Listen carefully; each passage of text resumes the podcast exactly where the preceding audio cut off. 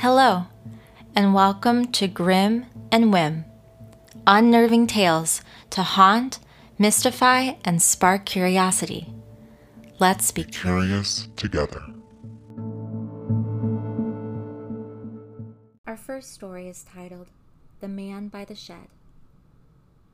My boyfriend and I recently decided that we wanted to take the new tent we bought on its first trip. The tent was one that hooks up to your car to provide more storage space, and we were excited to try it out. We had planned a kayaking trip the next day at a kayak rental shop. It was supposed to be a nice, inexpensive, outdoorsy weekend getaway. We tend to book things last minute, so all the state parks and professional campgrounds were full. This led us to a website that is essentially an Airbnb for campsites. The place we chose was a 100 acre property just 20 minutes south of the kayak shop. Of all the sites in the area, it was described as having working bathrooms, showers, it allowed for campfires, and all the sites were car accessible, important for a car dependent tent. This site was also the most reviewed in the area, with three 5 out of 5 star reviews. The area was very rural, so we did not think much about the low number of reviews for any of the campsites. The renter was Mary, who only ever texted us updates, but seemed sweet. We start our two hour drive a bit later than anticipated, which put us behind the 11 a.m. time we had originally informed the host, but we tried to keep her updated with the new schedule. She just told us to let her know when we arrive at the address she sent us. We arrive to the address and are greeted with the barn from the pictures. It had string lights lit up all over it, seemed fairly new, and just gave a nice feel to it. We sit in the car for a minute and struggle with cell service to text the host to let her know we had arrived. Ten minutes after our text sends, a sweaty man who appears to be in his 60s pulls up in an ATV. He lets us know that he is the father in law to Mary, and she is busy taking care of the seasonal harvest and sent him instead. He let us know we can take the car anywhere on the property and offers to show us around in the ATV. My boyfriend, visibly uncomfortable, declines the offer and asks a few more questions about the woods and how far into them we are allowed to take the car. Anywhere. We can go anywhere. And the ATV man even offers to help pull my car out if it gets stuck. We ask one final question about cell service, and he jokes that if we are from around here, we will understand that the reception works better on one side of the barn than the other. I am from around here and thought it was funny, but once he said that, I realized he didn't have an ounce of an accent for here like he should. Eventually, he leaves, and we begin exploring the property on foot. The barn has all the lights on in the middle of the day, and it looks nice and maintained. It is insulated and has a working kitchen. The only warning we got was to not drink the water. It seemed like a place that would host small 50 guest weddings. We walk past a shed out behind the barn to get to the trails that ran through the woods. After going through a hike that my car would have never survived, we decide it might be best just to camp by a small creek, and we chose a spot on the side opposite of the barn. We were still within walking distance, but we used my car as a buffer to feel a bit more isolated. We chose our spot and then go into the main town to eat and walk around. We message Mary about the fire policy, and she tells us that they will deliver a fire ring to the barn for us to take to the camp. We arrive back at the barn about an hour and a half from nighttime. We drive by the barn and the lights have been turned off. We assume it was on a timer as to not waste energy or money.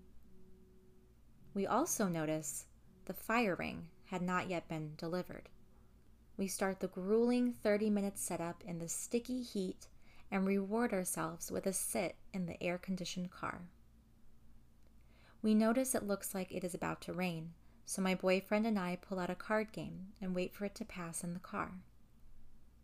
It only lasts about 10 minutes, but it is starting to be sunset. The tent held up nicely, so we felt okay leaving it for a second. Needing to use the bathroom, we start walking to the barn. As we cross the creek, we hear what sounds to be like someone in the shed behind the barn. They sound like they're moving things around. A bit unsettling, but I tell my boyfriend that maybe they used equipment today, and it's just sitting there and making the cracking cool off noise that equipment sometimes does. We get to the barn and the lights are still off, but the fire ring is there. We go in and check to make sure the power is off, and it is not just the lights outside. None of the light switches will work, so we assume the power is cut. Again, maybe it's just on a timer. No worries. We step out of the barn and get 10 feet away, and we hear a hum in the distance to the opposite side of the shed. The power to the barn is restored. Maybe it's the weather? We change direction to use the bathroom. As soon as we step inside, the power cuts and the hum stops. I start to get a weird feeling, and I can tell he has it too. I look to my boyfriend and say, Maybe they're just watching us. I immediately follow it up with, No, that's a lot worse. We walk back outside, and the light turns on.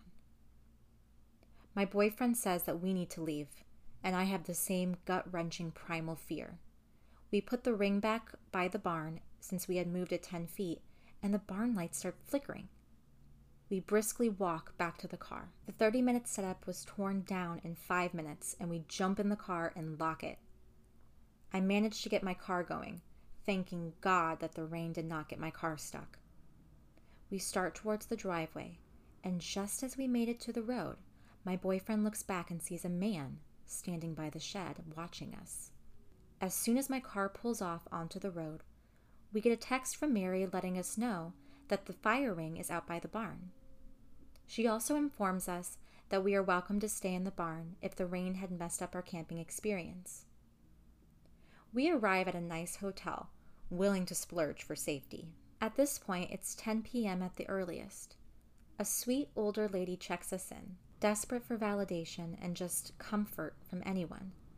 We tell her what had just happened to us at the campsite. She looks shocked. She asks if we had seen the news lately. We both responded that we had not. The lady tells us that couples in the state had been going missing. All of them had gone camping. Three couples were truly missing, and one was recently found on the side of the highway, slashed near to death. They are, to the time of posting, still recovering in the hospital. We couldn't find many articles about where in the state, but the look on the lady's face suggested it was near us. We get to our room and text Mary back to tell her we are not staying anymore. Thank you for staying with us, she responded. We lock the door to our hotel room, and I break down into tears. I will not forget that feeling I got at that barn. The primal fight or flight feeling, and the feeling of being watched. I feel it in my throat just writing this. I never want to experience that again. I don't know about you all, but I've seen enough horror movies to know that this guy who was at the shed was definitely Mary. He was definitely Mary the whole time, texting them, posing as this renter, and I bet he's done it tons of times before. I really hope that the couple um, called the police to let them know that there's this crazy person pretending to be a campsite renter because, yeah, that's terrifying.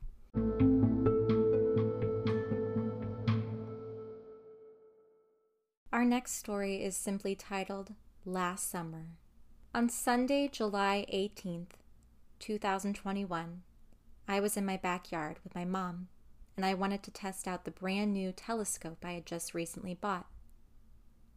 It was finally a clear night, so I began setting it up and adjusting the lens and whatnot.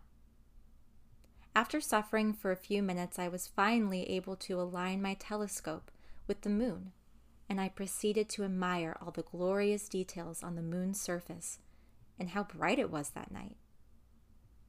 I called my mom over to come look at the moon through the small lens. She said she wanted to see Jupiter, but I told her that it might take me a while since I was still trying to figure out how this telescope works. As I'm readjusting the position of the tripod, a weird feeling comes over me. It felt the same way as when you are walking around in public and someone keeps staring at you, and it's almost as if the stare from their eyes is burning into the back of your head. My instincts told me to turn around, so that's exactly what I did. As soon as I turned around, I noticed it a very large, orange, glowing orb just chillin' in the sky about a block away from my house. As I stood there in disbelief, my mind was trying to convince me that it's probably a plane or a helicopter. But all logical reasoning was thrown out the window when the glowing orb began to move in a bizarre zigzag motion. The exact moment when I whipped my head around to look at it, I saw that it became frightened because I noticed it floating there, just watching me. It freaked out and started zigzagging around, and in seconds, it shot away at the speed of light, gone, without a single sound. To be honest, if I had blinked during any of this, I probably would have missed it. I started panicking a little bit because I was so confused and I couldn't believe what I had just witnessed. I had so many questions. What was that? Why was it watching me? If it was extraterrestrial beings, what were they planning to do? Every time I think about this experience, it gives me chills. But it also makes me very curious to find out more about what I saw that strange summer night.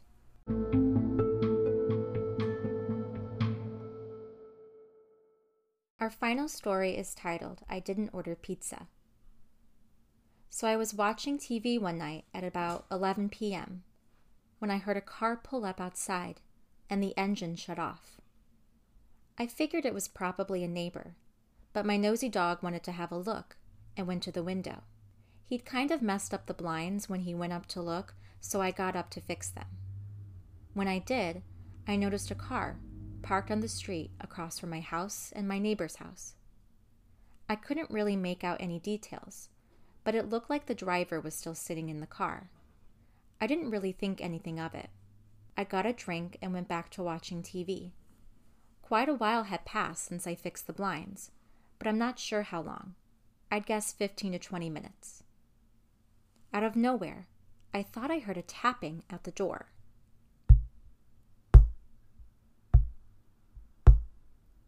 Not a knock, it was much lighter and very quiet. My dog sat up to look at the door, and I paused the TV when the same tapping then started on the window.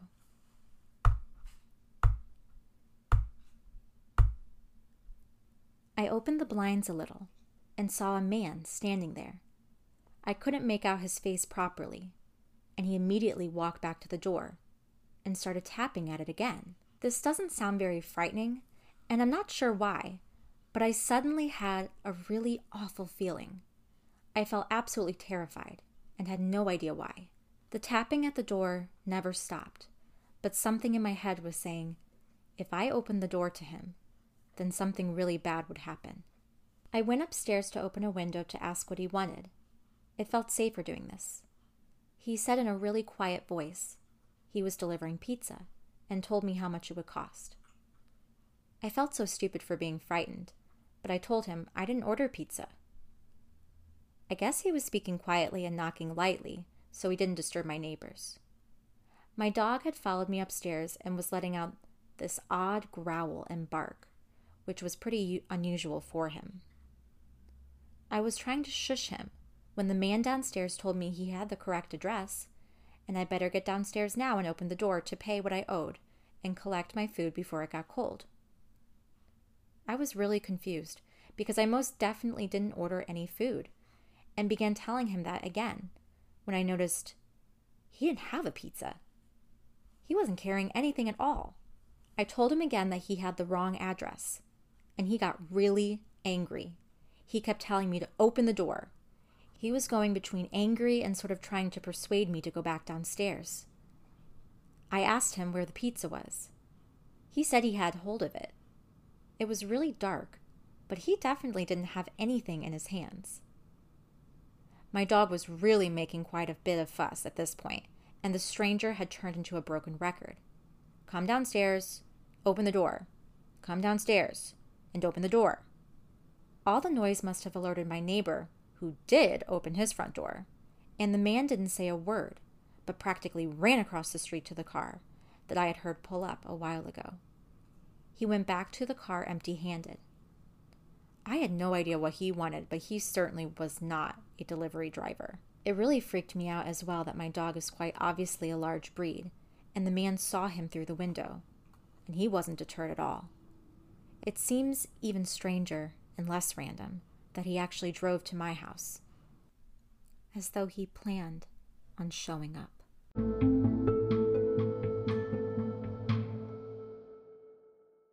Thank you so much for joining me. It's goodbye for now, but I hope to haunt you again soon. If you have your own scary story, or a strange encounter, or anything else that falls under the umbrella of mysterious or chilling or spooky, you can type it out and please send it to grimandwhim at gmail.com. That's G R I M A N D W H I M at gmail.com.